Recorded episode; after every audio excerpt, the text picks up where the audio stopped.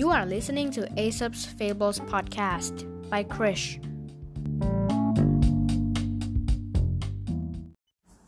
ตอนที่ 19 ราชสีป่วยกับหมาจิ้งจอก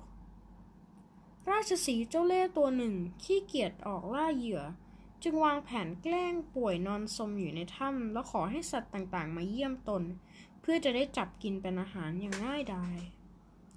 สัตว์ทั้งหลายรู้ข่าว จึงผลัดเปลี่ยนกันไปเยี่ยมราชสีด้วยความห่วงใยทุกวัน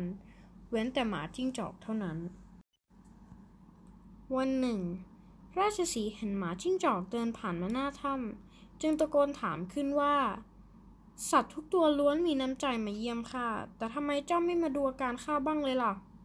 หมาจิ้งจอกรู้ทัน ตะโกนบอกว่า ก็เพราะข้าสังเกตเห็นแต่รอยเท้าที่เดินเข้าไปในถ้ำ ไม่เห็นจะมีสักรอยเท้าเดินกลับออกมาเลยนะสิ หมาจิ้งจอกพูดจบก็เดินจากไป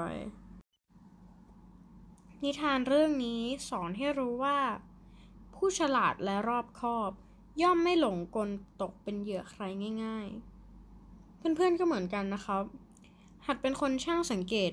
เวลาทำอะไรจะได้ไม่ผิดพลาดไปนะครับ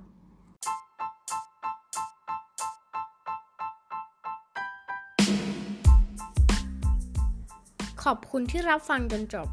แล้วพบกันใหม่ในนิทานอีสบตอนต่อไปในวันพรุ่งนี้ สวัสดีครับ